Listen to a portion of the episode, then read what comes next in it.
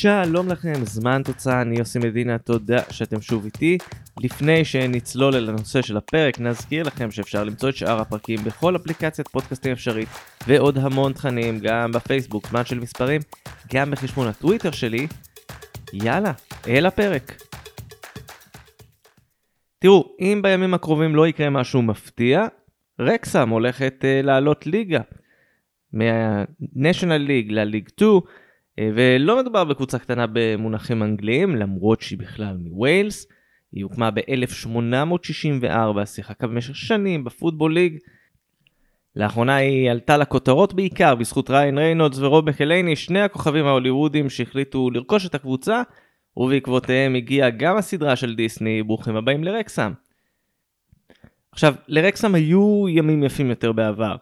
דירוג השיא שלהם באנגליה היה המקום ה-15 בליגה השנייה, אי שם ב-1979. בגביע הם הצליחו להגיע שלוש פעמים לרבע הגמר, כשהפעם האחרונה הייתה ב-1997 בזמן שהם משחקים בליגה השלישית. אבל צריך להגיד פה שרקסם שיחקה במשך שנים משחק כפול. לא רק היא, למעשה כל הקבוצות הוולשיות, כולל קרדיף וסוונסי. דיברנו על זה קצת בפרק 49, אה, אז דיברנו על ודוץ שמשחקת בכלל בליגה השוויצרית כי אין ליגה בליכטנשטיין. גם בווילס במשך שנים לא הייתה ליגה, ועד שנת 1995 הקבוצות הוולשיות שהיו משחקות באנגליה קיבלו הזמנה לשחק בגביע הוולשי. והאמת שהן גם היו די מוצלחות, רקסה משיאנית הזכיות בגביע עם 23 גביעים, אחריה קרדיף סיטי עם 22 תארים, רק לשם השוואה, הקבוצה שעדיין משתתפת בגביע בווילס ויש לה הכי הרבה תארים היא בנגור סיטי, יש לה שמונה גביעים. פער די משמעותי. ועדיין צריך להגיד שרוב ההצלחות של רקסם בגביע היו בתחילת המאה ה-20. רק בהמשך, כשהיא הצליחה לזכות בגביע, אז היא קיבלה פרס נוסף. היא ייצגה את ווילס בגביע המחזיקות. באופן די מפתיע, המסעות של רקסם באירופה היו די מוצלחים, ואני אומר מפתיע כי צריך לזכור קבוצה שכאמור שיחקה בליגה שלישית רוב הזמן, ורביעית, מדי פעם ליגה שנייה. הופעת הבכורה שלה הייתה ב-1973, אז היא הדהימה את ציריך בסיבוב הראשון עם 1-1 בחוץ, וניצחון 2-1 בבית. בשמינית הגמר היא פגשה את היידוק ספליט, ניצחה אותה 3-1 בבית, אבל הפסידה 2-0 בחוץ והודחה בגלל שערי חוץ. באופן כללי, מאזן משחקי הבית של רקסם היה לא רע. 14 משחקים שהסתיימו במאזן 8 ניצחונות, 4 תוצאות תיקו, 2 הפסדים בלבד. תכף נגיע להפסדים. הופעת השיא שלה הייתה ב-1976. אז היא הצליחה להדיח את דיורגורדן השוודית ואת סטל ז'שוף הפולנית בדרך לרבע גמר גביע המחזיקות, שם היא הפסידה לאנדרלכט. במשחק הראשון בבריסל רקסם הפסידה 1-0 והיא ניסתה לנצל את יתרון הביתיות כדי להכריע לטובתה. בגומלין היא עלתה ליתרון אבל שער של רובי רנסנבריק לזכות אנדרלכט בדקה ה-76 סיים את המסע שלה. ב-1979-80 היא פגשה את מגדבורג המזרח גרמנית, קבוצה שזכתה בגביע המחזיקות ב-1974. זה היה אחד המפגשים המתסכלים בתולדות רקסהאם. המשחק הראשון בווילס הסתיים ב-3-2 אחרי שהיא השלימה מהפך, אבל הגומלין במזרח גרמניה כבר היה פחות מוצלח.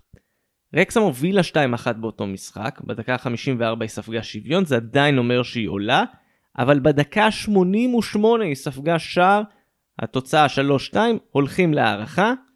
מאוחר יותר מגדבורג כבשה עוד פעמיים, והשלימה ניצחון 5-2 ו-7-5 בסיכום. מצד שני, אחד הניצחונות הכי היסטוריים בתולדותיה היה בסיבוב הראשון של גביע המחזיקות ב-1984-85. היא הוגרלה לשחק מול פורטו, ובמשחק הראשון בווילס היא ניצחה 1-0. רקסם הגיעה לגומלין, חטפה 3-0 מאוד מהיר מפורטו, אבל עד סיום המחצית הראשונה, רקסם כבר כבשה פעמיים, התוצאה הייתה 3-2.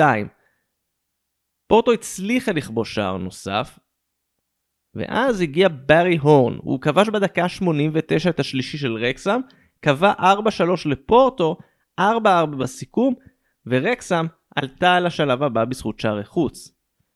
בשמינית הגמר היא כבר הפסידה פעמיים לרומא, כולל הפסד בכורה במשחק ביתי אירופי. עכשיו, אם שמתם לב, שערי חוץ הם חלק קריטי בעניינים של רקסם באירופה.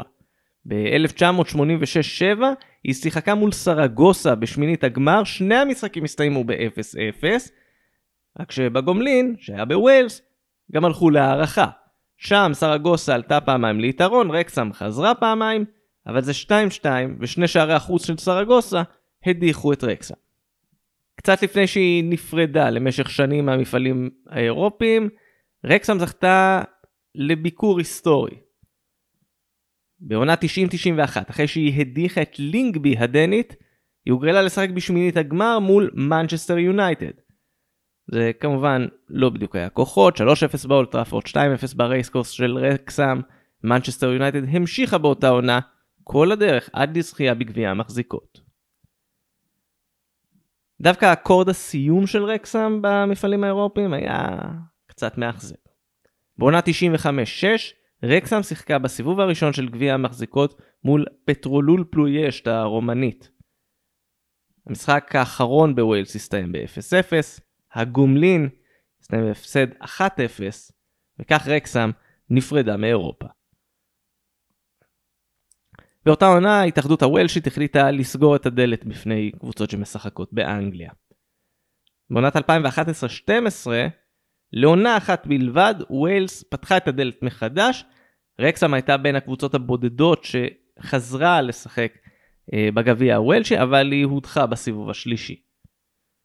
באפריל 2012, וופא הכריזה רשמית שקבוצות ווילשיות שמשחקות באנגליה יכולות לעלות לאירופה רק דרך הליגה והגביע באנגליה, ולא דרך הגביע הוולשי, מה ששוב סגר את הדלת והיה למעשה הפרידה של רקסם באופן סופי ומוחלט גם מהגביע הוולשי. אבל uh, מי יודע, אולי מסע הריאליטי של uh, ריינולדס והחבורה, המסע הזה אולי עוד יגיע לקונפרנס ליג יום אחד. בואו נתחיל מזה שהם uh, ישלימו את העלייה לנשיונל ליג, ומשם נראה איך הם מתקדמים.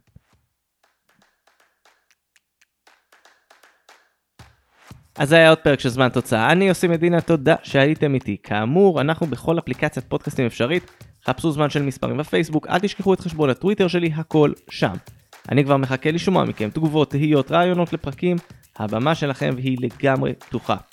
יהיו עוד פרקים, הם כבר בדרך אליכם, עד אז, ביי בינתיים.